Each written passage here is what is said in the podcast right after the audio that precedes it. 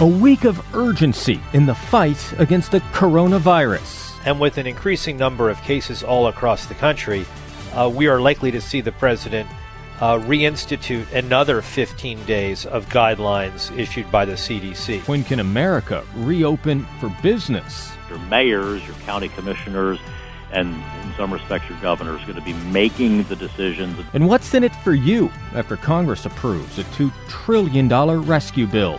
Because that helps people make a car payment, house payment, you know, loans, whatever they have and keeps them generally afloat. Having trouble getting a grip during the coronavirus pandemic? You're not alone, and one grief expert says you're perfectly normal. Well, in abnormal times, doing normal things seems helpful. With Jon Decker, Rachel Sutherland, and Chad Pergram, I'm Jared Halpern from Washington.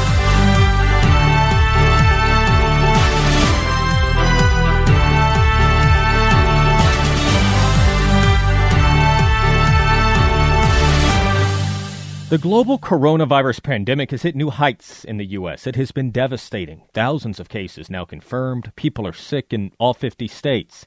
In hotspots like New York, the death toll is reaching historic totals, dozens a day in some cases, as hospitals warn the surge is threatening critical life saving equipment. The public health crisis goes beyond just how each of us feel our health. President Trump has directed guidelines for 15 days to stop the spread. So it has been another week of social distancing for most Americans, working from home, teaching our kids from home, Zoom and Skype calls, all while avoiding some of our favorite gathering places. For me, that's a diner within walking distance of my house, and I'm used to sitting at the same spot at the counter every weekend, always with my son. Sometimes my dad joins too. But like every restaurant still operating in the greater Washington, D.C. area, that diner is now carry out only, certainly not seeing the usual number of customers. So I get it. Many of us are starting to feel restless, cooped up. President Trump says he's hearing from Americans who want to get back to work, and he wants a lot of us going back to work by Easter. That's April 12th. Ultimately, the goal is to ease the guidelines and open things up to very large sections of our country as we near the end of our historic battle with the invisible enemy. We're going for a while, but we win. We win. I said earlier today that I hope we can do this by Easter. I think that would be a great thing for our country, and we're all working very hard to make that a reality. We'll be meeting with a lot of people to see if it can be done. Easter is a very special day for many reasons. For me, for a lot of a lot of our friends, that's a very special day. And what a great timeline this would be. The president says any new guidelines issued, likely next week after that 15 days to stop the spread campaign ends, would be based on the advice and data from top medical experts. One of those experts, Dr. Anthony Fauci at the National Institute of Allergy and Infectious Diseases, was asked at a White House briefing this week about that Easter timetable. The country is a big country, and there are areas of the country, and I, and I refer to this in my opening remarks that we really need to know more about what the penetrance is there. So if we do the kind of testing what we're doing, and testing will always be associated by identification, isolation, and contact tracing, and you find after a period of time that there are areas that are very different from other areas of the country, you may not want to essentially treat it as a, just one force for the entire country but look at flexibility in different areas. So I think people might get the misinterpretation. You're just going to lift everything up, and even somebody's going like that. You, I mean, that that's not going to happen. It's going to be looking at the data. Earlier this week on the Fox News Rundown podcast, be sure to listen and subscribe. Plug plug. Health and Human Services Secretary Alex Azar was asked about the Easter timeline by host Lisa Brady. Well, it's important to remember in the U.S. system that we are locally led, state managed, and federally supported. And so the local governments, your mayors, your county commissioners, and in some respects your governors, are going to be making the decisions about mandatory social distance, distancing or community mitigation. What the president did with his 15 days to control this, to, to slow the spread, um, was provide guidance and recommendations. No mandates in there but rather recommendations to communities around the country. As we come to the end of those 15 days, uh, the president's public health advisors, as well as his economic advisors, will be looking at the data and advising him, and he'll be trying to to wrestle with the very tough balance between public health and economics. Our White House correspondent, Jon Decker, has been asking questions and getting answers all week to a lot of those questions about lockdowns, best practices, and steps the administration says have been taken to get additional resources for hospitals currently in short supply. What what is the White House goal here once this initial 15 days has elapsed? Well, it seems to me that uh, based upon the number of cases that we're seeing, and the president says that his decision will be based upon the data, and with an increasing number of cases all across the country, uh, we are likely to see the president uh, reinstitute another 15 days of guidelines issued by the CDC. That makes the most sense. But it's also important to remember, Jared, that the president did not turn off the switch of America nor can he turn on the switch of America. It's up to the nation's governors and the nation's mayors who essentially turn the switches off, as well as private industry in terms of what happens in the weeks ahead. Can we turn everything back on by April the 12th, which is uh, Easter Sunday? I'm like the president, Jared. I'm an optimistic person, but I'm also a realist, and I don't think that that's a realistic uh, goal that will be met. Well, you make a good point that these decisions have not been made at the federal level. These are decisions that are being made by mayors, that are being made by county executives, that are being made by governors. Um, here in the D.C. area, uh, D.C. businesses and schools, Virginia uh, businesses and schools, Maryland uh, businesses and schools, all of them are under orders from various state and local officials that would seem that they are going to be closed beyond April 12th. Well, that's exactly right. And it's not just, you know, if you look and see the governors who've uh, had these stay at home orders, it's not just Democratic governors, it's Republican mm-hmm. governors mm-hmm. as well. Uh, and you have to keep that in mind for uh, you know anybody who suggests, well, this is all a plot, you know, to hurt President Trump and to hurt his reelection chances. These are governors that are looking out for the safety of their citizens. These are mayors that are looking out for the safety of their citizens. And in the District of Columbia, where I live, uh, the mayor has essentially said everything is shut down through the third week in April. So it seems to me that the president can uh, wish that everything is back to normal by April the 12th, but governors and mayors will do what they want to do as it relates to their citizens without paying that much attention to what the federal government wants them to do. So, what is it that you would expect from the CDC, from the federal government? Would it sort of be guidelines saying if you meet different thresholds, you can think about doing this or that? Is that kind of what, what we're talking about? Oh, I don't think so. I, will Will the guidelines change from what was issued uh, almost two weeks ago? I I don't see why they would.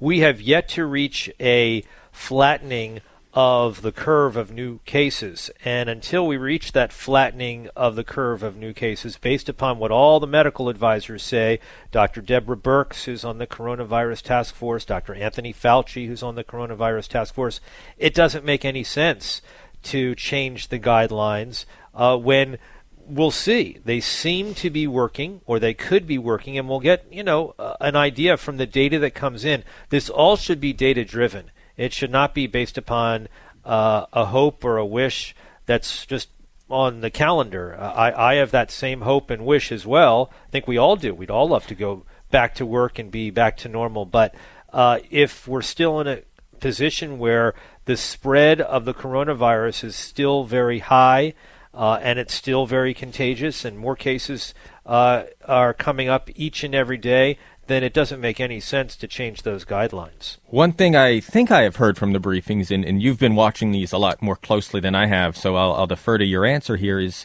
the idea that uh, the coronavirus is not as bad in some places as others. So, would there be a way for the CDC to say, listen, in this area, maybe it doesn't have to be as severe as social distancing is concerned. In this area, it does need to be more severe as social distancing is concerned? Well, the president has said this before. It is true that it is not bad in certain places as it is in uh, Louisiana or in New York State or in California. That being said, does it make sense for the president uh, next week to have a campaign rally in Idaho? No, it doesn't. It doesn't make any sense whatsoever. It seems to me, look at what's happened around the world. Uh, the UK has issued a nationwide stay-at-home order. It doesn't, you know, see what's happening in London and compare what's happening in London to what's happening in Covington or what's happening in Cambridge. Uh, it's nationwide. Canada has done the same thing. Australia has done the same thing. Many European countries, including uh, Belgium and France and Germany, have done the same thing. That makes the most sense. And they too have uh, health professionals who are experts in infectious diseases that are advising the leaders of each of those countries hoping you can uh, clarify one other point because we talked about uh, the Defense Production Act last week on this podcast. Um, you explained what it meant and what the president was doing by invoking it.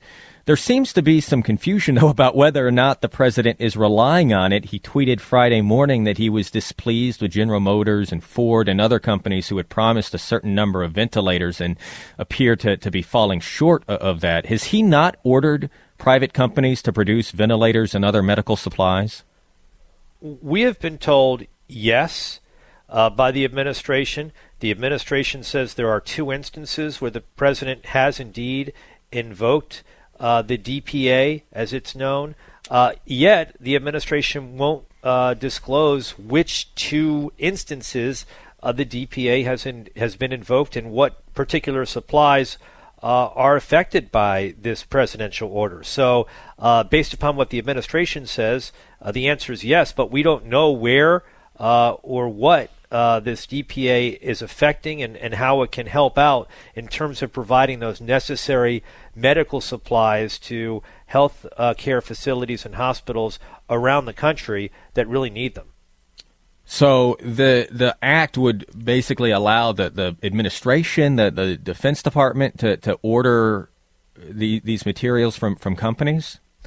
Well, that's right. Uh, that being said, you know, it's been said, and it's true. If you are asking, for instance, Ford, not asking, if you are ordering Ford to say, use the plant, which is now uh, idle, to now manufacture ventilators, ventilators, Ford may turn around and say, and they have every right to do so, to say, fine, we need some seed money to do that, and we also need, need to negotiate a fair price in which those ventilators are going to be sold, and we will do that. Uh, absolutely. But we don't know of any instance in which the president or the administration has ordered Ford or General Motors to specifically do that, and whether a contract, which is necessary here, a contract has been consummated between the federal government and private industry to manufacture new masks or ventilators or respirators or whatever it is that the federal government believes will be needed to deal with this coronavirus pandemic.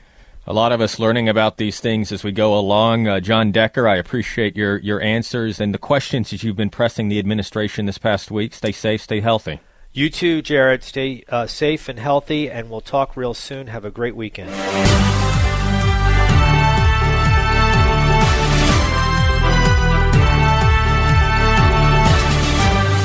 The president's coronavirus task force has been giving daily updates, broadcast and streamed across the country and around the world, part of a COVID 19 response plan to keep Americans informed. It's also a way for Americans served by the reporters in the room and outside the room to hold the administration accountable for what is being promised and what is being done. Health and Human Services Secretary Alex Azar is a member of that task force. You heard a bit from him last segment but he answered a lot more questions from Lisa Brady earlier this week, and we wanted you to hear what he had to say, how he measures success, and what still has him worried. In terms of testing, over 430,000 tests have been done. Just in the, the day before yesterday, 65,000 tests uh, done just in one day alone. This is giving us a much better picture of where we stand in terms of the, the disease spread. Obviously, um, our focus right now is on New York, in particular New York City and surrounding counties.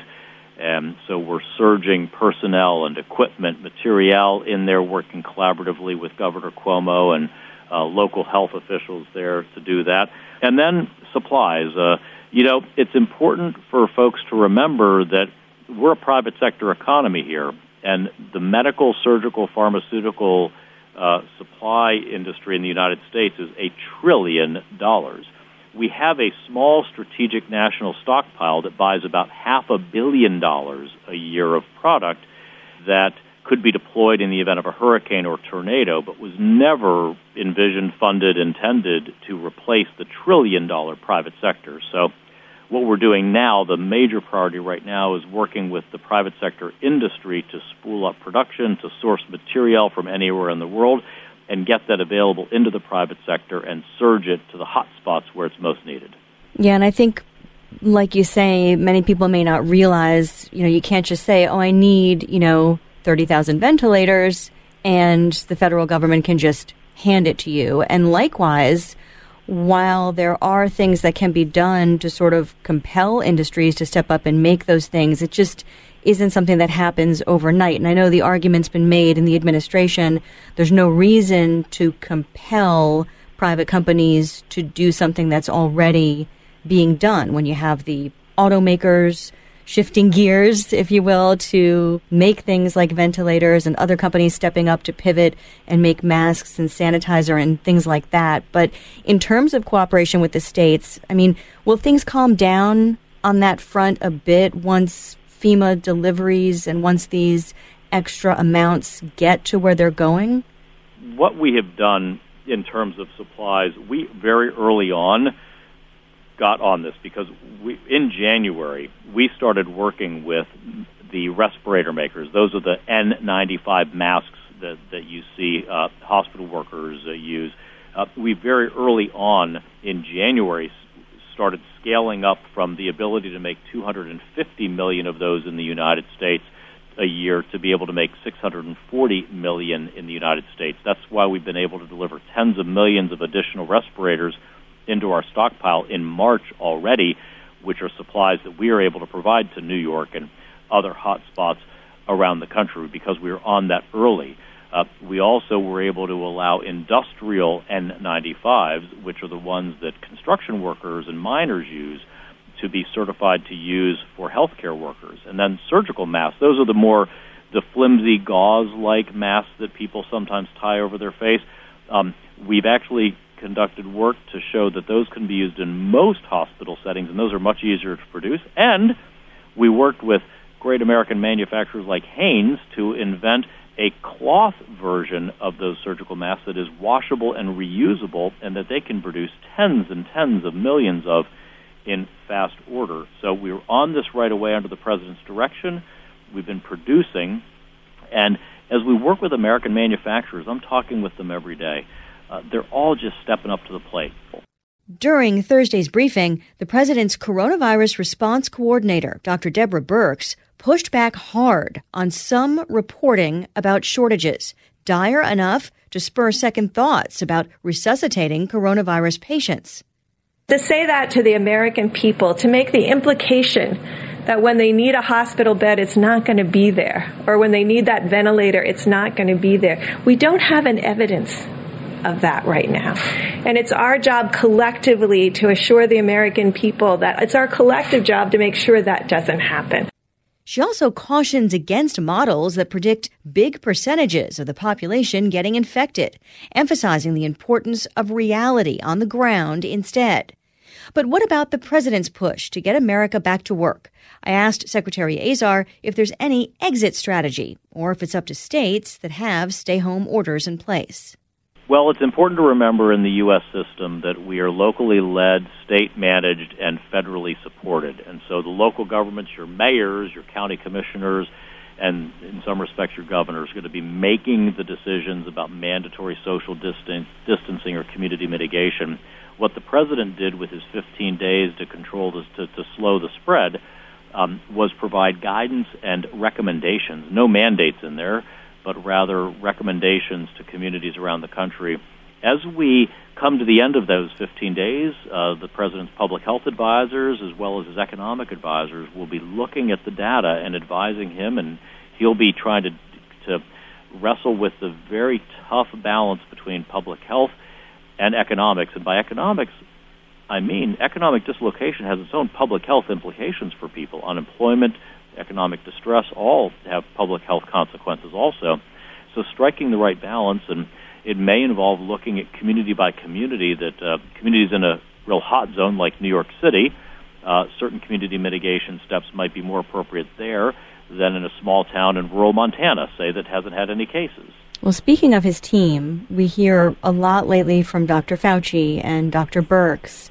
Um, but every time Dr. Fauci in particular says something that may be taken as contradicting or disagreeing with something the president said, you know, a lot of hay is made about it um, in some circles. How's the morale on the team? You guys all getting along okay?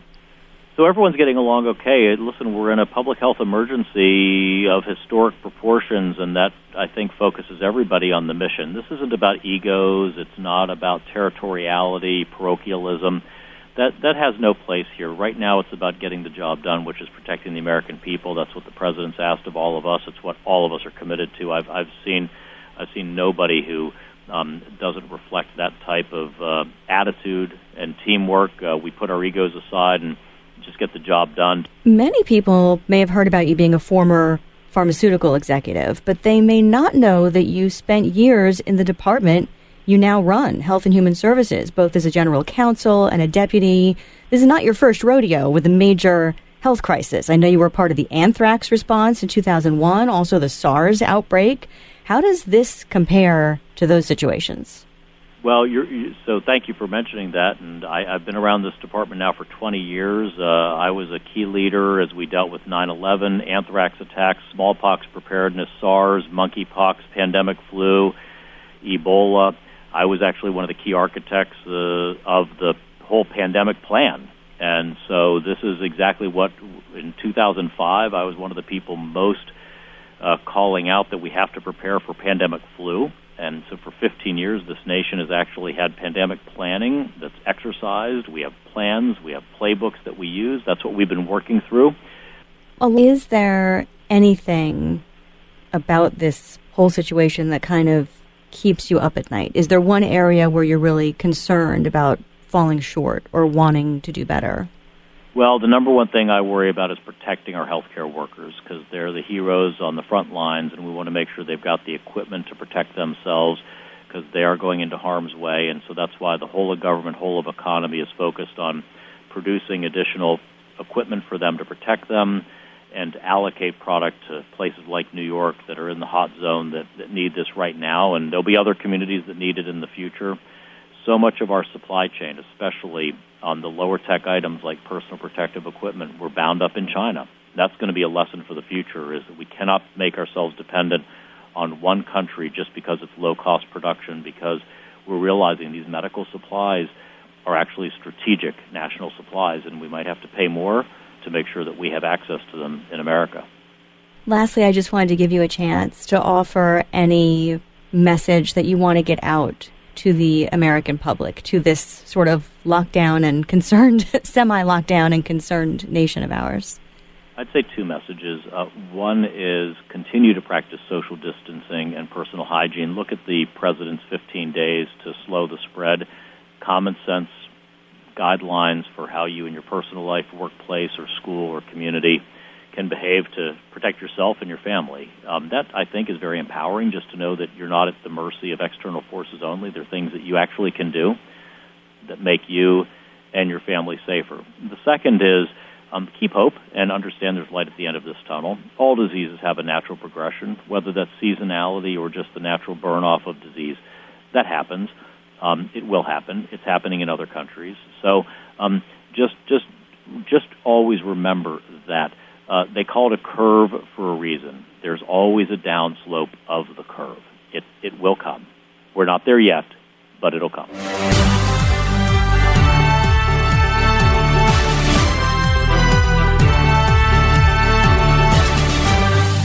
So I mentioned my neighborhood diner that is struggling because of customers staying away. It's one of countless stories. The economy has come to a grinding halt in many sectors. Members of Congress flying into D.C. for a vote we're about to talk about took selfies of empty airplanes. In some instances, a couple of members of Congress made up the entire passenger manifest.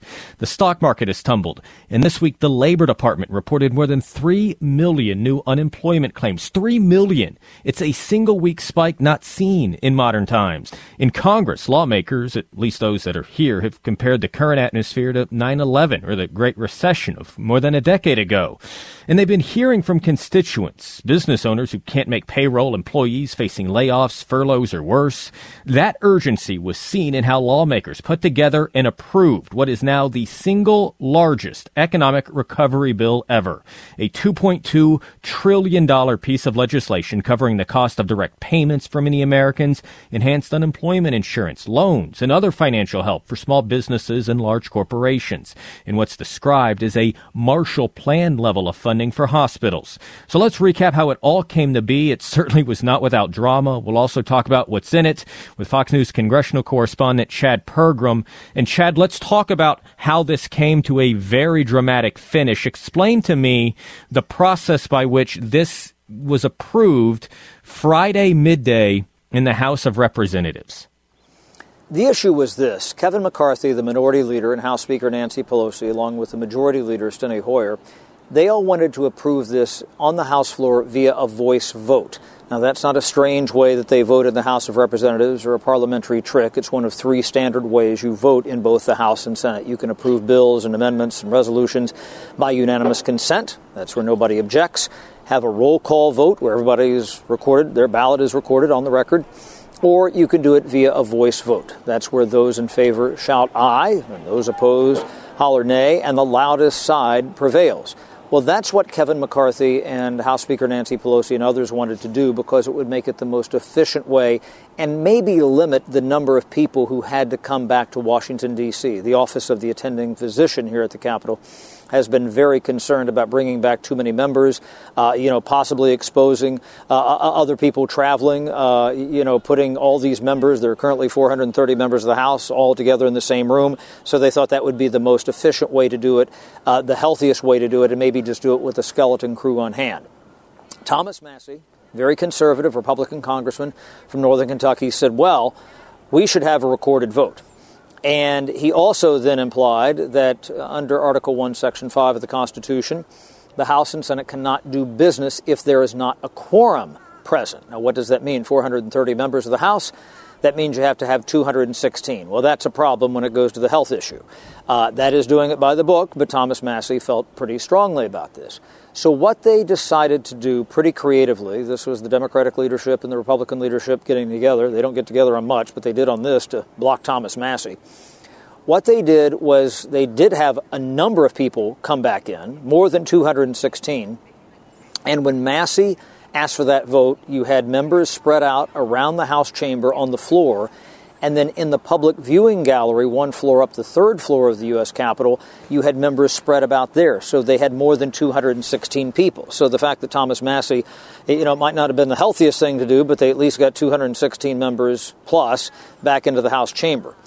What happens then, and this happens almost in a rote fashion, uh, under typical circumstances in the House is the, the chair, if somebody wants a recorded vote, then asks those who are, are with that person to stand. And guess what, Jared? They all sat on their hands. And you have to have, let's get into the parliamentary algebra a little deeper here. You have to have more than half of those who are present in the chamber standing. So let's just say it was 216. We don't really know mm-hmm. how many they had. You know, you had to have at least 109 people stand up. Well, nobody stood. And they had already, at that point, approved it by voice vote because you go to the voice vote first and then somebody can ask for the recorded vote. So this was passed already. And that's how they blocked Thomas Massie. I'm going to add one last thing here. Long time ago, this is a saying I've heard for years up here, members would say, if you want to write the policy and let me write the process, I will beat you every time. Republicans and Democrats got together to beat Thomas Massie. Well, and it was interesting given this sort of late stage drama because this uh, two days prior, this $2.2 trillion uh, economic rescue bill, stimulus package, whatever you, you prefer to call it, cleared the United States Senate 96 to nothing. Ted Cruz voted for it. Bernie Sanders voted for it. Let's talk about why it passed 96 nothing in the in the Senate because a 2.2 trillion dollar uh, bill, Chad, is going to have a lot in it. So I guess we start with the the big headline, which is what the direct payments. Explain that. That's what twelve hundred dollars for an individual, right. twenty four hundred dollars uh, for for a joint file. There, there's a tax credit for for kids as well. Yeah, exactly, and they'll be getting those in their direct deposit. Uh, that, that's probably one of the most important things because that helps people make a car payment, house payment, you know, loans, whatever they have, and keeps them generally afloat. If nothing else, even though they might not be spending money on a lot of other things right now, it at least gives them confidence that there's some money coming in. I thought that one of the most intriguing things in the entire bill was the extension of the unemployment insurance, mm-hmm. just not the fact that they extended it, but you know, there's a lot of people in the so-called gig economy now. People who run Airbnbs, people who are Uber drivers or Lyft drivers, and they make so much of their money that way. And they weren't covered under conventional circumstances by UI, unemployment insurance. And you know, you have people who have bookings, you know, in San Francisco and other places. They say, you know, 90% of our days are booked, and now they're down to zero. Well, that was most of their income, and the fact that they are going to address that is important. And, and you know, here's another. Thing. well, I'll say one more thing about UI sure. because it was important for getting this over the finish line in the Senate. Was uh, the federal government is adding six hundred dollars a week to whatever the state pays in unemployment insurance, right. and that's why is a big number in some places. And that's why you had some senators, notably Ben Sasse of Nebraska and, and Lindsey Graham of South Carolina, a couple of others, saying, you know, people conceivably could be making more money while they're on unemployment than they make on their job. And therefore, maybe there's not the incentive to go back to work when that happens. And uh, Bernie Sanders, the independent senator from Vermont, uh, you know, still running for president at this moment, he came down to the floor and excoriated his colleagues. He's like, you know, how dare they, you know, they never miss an opportunity on the Republican side of the aisle to, you know, try to cut off people, you know, who are just trying to get by. He said, he, he said, you know, if they get a little more money during this time, he's, oh my gosh, the universe is surely going to end. Let's talk about the other controversial aspect of this the $500 billion fund that's set up now for large corporations. Uh, another's uh, about, what, 300 billion set aside for small uh, business loans. That was largely not controversial. But this $500 billion for larger corporations was a big deal. People saying it's another corporate bailout. How is this structured so uh, that both sides were able to, to sort of go along with this? Well, eh, this is why you were getting people like Alexandria Ocasio Cortez, the Democrat from Queens, New York, saying, you know, this is a bailout. And, you know, both sides kind of throw around these terms, you know, one person's bailout is the other person's necessity. And, and, and so this is where Democrats spent a lot of time uh, fighting for strictures here in the bill, you know, an inspector general or added uh, oversight uh, from the Treasury Department on how some of this would be farmed out. Here, here's always the inherent problem, Jared, when they pass these big bills. There's always stuff in it that, that when they pass a, a big bill, first of all, and then B, they do it quickly, which even though this took about a week and a half, this was, you know, as Mitch McConnell might say, warp speed for Congress. It's not exactly built for, built for speed. This is not a sports car up here. Um, that they go back and they find that money is being misused or misspent or has unintended consequences. And even though most people, you know, both sides of the aisle say we absolutely had to do this, inevitably, inevitably in the next six months, year, whenever it is, there will be things because you just don't spend $2.2 trillion and find that there's not something that's working the way it should be or that is needed. Uh, and to give people a sense of how big $2.2 trillion is, the government spends, the federal government spends every, every year, every fiscal year, about 4.3 trillion. The appropriated part, something we call discretionary spending, is only about 1.3 trillion. This is 2.2 trillion. Now, some of that is not all brand new money, to be clear. Congress, we think, is going to stay out of Washington until the end of April, right?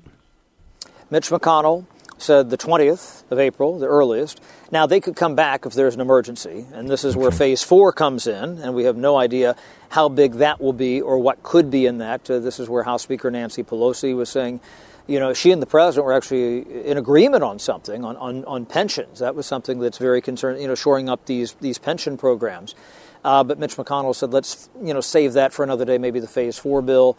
And if you get down the railroad tracks a little bit here, uh, again, inevitably there will be things that they find that they need to implement. They're like, okay, we need this for this sector, or the airlines need this, or or what have you. I mean, that's going to be the problem. And you know what the other issue is going to be, Jared? There's going to be a lot of industries out there that aren't the obvious ones that need help. You know, the airlines and so on and so forth. I, I I've been thinking a lot about the senators and lawmakers from Nevada, where they have completely closed the Vegas Strip I mean, mm-hmm. there's nothing there, and people will go in, and I'm sure there's going to be some, you know, effort to quote rescue uh, different industries. I mean, you know, Nevada is a swing state. I'll point that out. Okay, that's that's important in the presidential calculus here.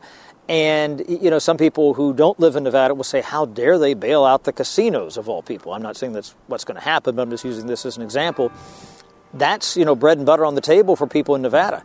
And if you have nobody coming to Las Vegas, and even after we get down the road and maybe things are starting to get better in a few months or a year, that's not the first place people are going to spend their money, Las Vegas. Uh, you know, people will look askew at that, but that is an important sector of the economy, whether you like it or not, in Sin City. Chad Pergram, you've been uh, reporting uh, from the Hill uh, from a safe distance uh, all yes, week, but it's important. right now. You might have heard are, the Taft Carillon in the Russell Senate Park here a second ago. We're outdoors practicing our social distancing rather than sitting in the Fox News radio booth on the Senate side of the Capitol as we do when we're in a healthier climate. I want to thank you, though, and, and, our colleagues up there, because it is important, even in these times, to, to have accountability uh, of our government, and, and, you certainly are making sure that, that we know what's in these big pieces of legislation and walking us through the, the process, which is sometimes as important as the outcome. So, Chad, thank you so much. We'll, uh, we'll talk next week. Thank you, Jared.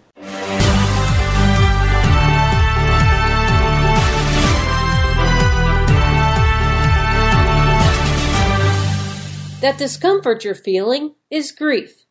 That's the headline of an article in this week's Harvard Business Review. When I saw it, I stopped and thought, yeah, that's it. I took a sigh of relief and read.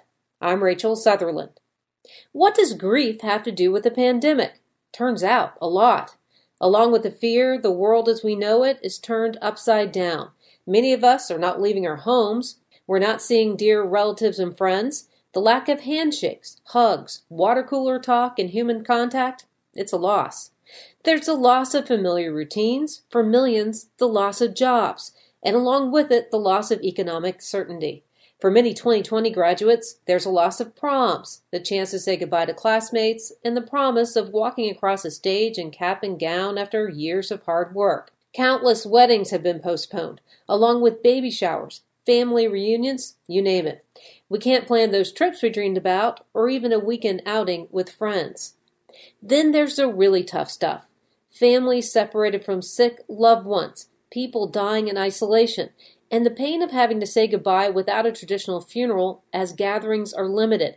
And that doesn't just apply to those who have died of coronavirus. It's impacting funerals for everyone. Some have resorted to crying in parking lots outside funeral homes while watching services on tablets. There's also something called anticipatory grief. That's when you know something bad is happening, like when a loved one is diagnosed with cancer or dementia, or when your business is forced to close, not knowing if you'll ever reopen. Some may say, Come on, you're over dramatizing, get yourself together. But if you're like me, there's some good news. What you're feeling is absolutely normal. And the first step, according to grief expert David Kessler, is naming that feeling. Usually, anticipatory grief is a healthy thing that, you know, we spend our life knowing that someday when our parents get older, they're going to die, we're going to lose them. But what we're dealing with now is we all collectively feel this storm coming.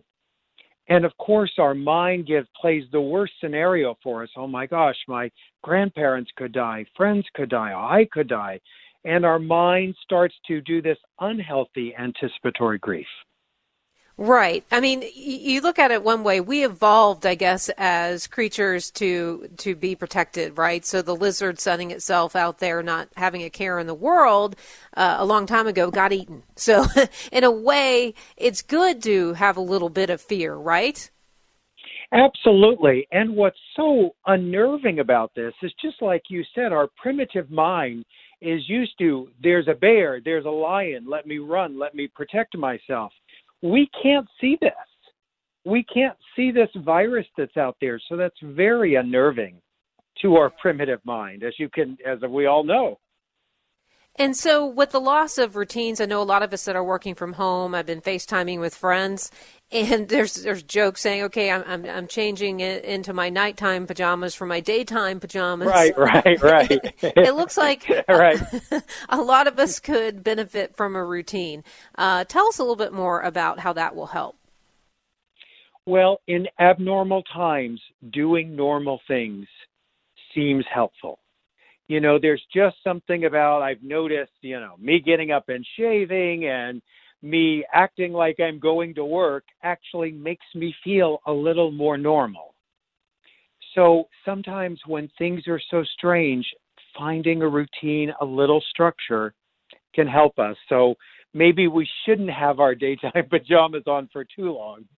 Right, exactly. I mean, at least get dressed, get get a shower. I, you know, I've right. taken to trying to put on some makeup, even though no one was it's going to see me.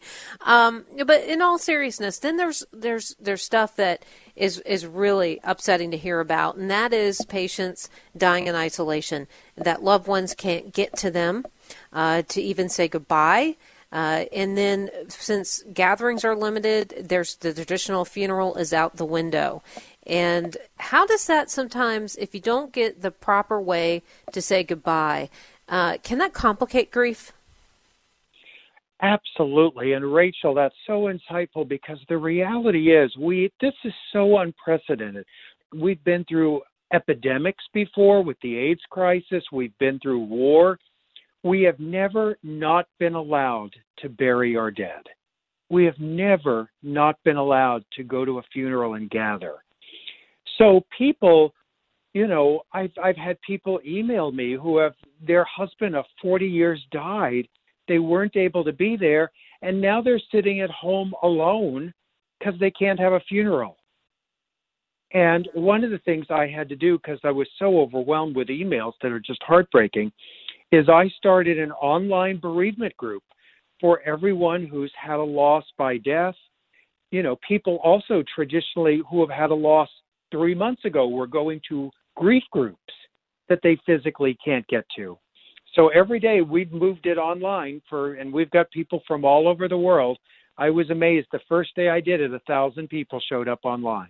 Wow, that's amazing. And it's interesting to see people coming together with all this. There's an interesting Facebook group that I joined this week. It's called View from My Window. And people are just posting pictures all over the world, people staying home.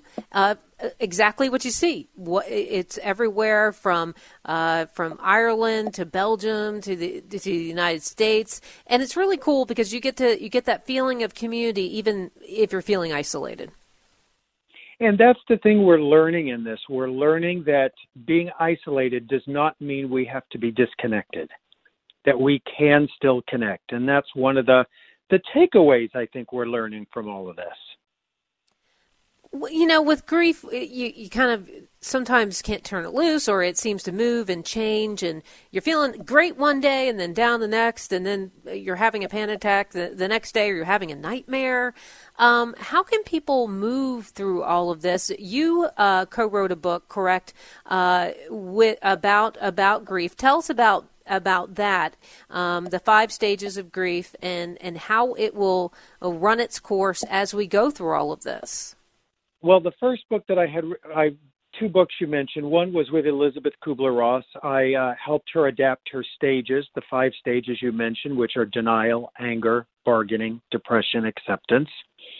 And uh, I also last year wrote a book that just came out a few months ago called Finding Meaning The Sixth Stage of Grief. So as we go through all these stages, you know, we were in like this can't be happening, the denial. I think we're going to see some anger. I think, you know, we're going to go through well, all right, if we stay home two weeks, then will everything get back to normal? Then we're going to have some sadness. And acceptance is where we really find our power that this is our reality. So, how can we make this work? And I think people are dealing with that. And then the sixth stage, the one I added in my last book with the permission of the Kubler Ross family and foundation, that finding meaning, that's the one where we're going to find the good that comes out of this. And there's always post traumatic stress, but there's also post traumatic growth. And we want to recognize that both will happen. And we want to do our best to make sure there's more post traumatic growth than there is post traumatic stress. Interesting. And and you talk about anger. Um, I probably spend too much time on Twitter. And there's a lot of people just outraged right. at anyone and everything. And maybe that has to do with, you know, hitting that anger stage. There's been a lot of denial, people saying that this really isn't a big deal. It's just like the flu. You're over dramatizing. I guess that could fit into denial. Um, and, and then that anger is hitting. And then when it comes to uh, the depression part, it's a matter of just, as you mentioned, getting up, getting into routine I would imagine exercise playing a key role as well. Um, staying offline as much as possible uh, when it comes to bad news. What other tips do you have for us? Well, those are some good tips to really think about. You know, how often do you need to see the news? Like I decided I'm going to watch headlines in the morning, then I'm going to watch headlines at night. The TV doesn't need to be on all day. It's too much. It's too bombarding. You know, I make sure you mentioned Twitter and I'm on Twitter and Facebook and Instagram and I'm cleaning those up. If I'm seeing, you know, people who are interacting with me that are inappropriate, saying goodbye. Actually, not saying goodbye, just disappearing and not following them anymore. So, you know, we really have to take care of not only our physical environment, we're all hearing how we should wash our hands. We got to make sure we're keeping our emotional environment clean because one of the things is grief magnifies our character defects. If you're usually a little angry, oh, you're going to get angrier now. You know, so we, we want to try to keep ourselves in check as much as we can during these stressful times. Really good information, David. I appreciate it. Where can people find you?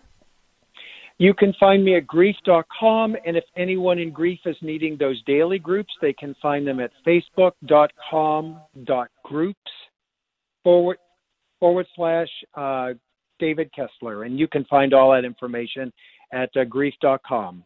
Thank okay. you for doing this, Rachel. I appreciate well, it. Thanks, thanks for being here. We appreciate you, and stay safe and uh, and emotionally balanced, like you sound. all right, I will do my best. You too, and I'll be seeing you on Twitter.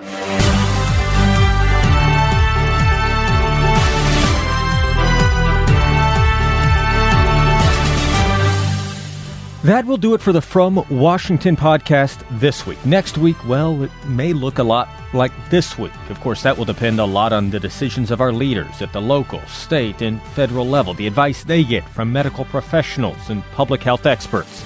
The impact COVID 19 has on this nation, on its health, both physically and economically, is likely difficult to predict.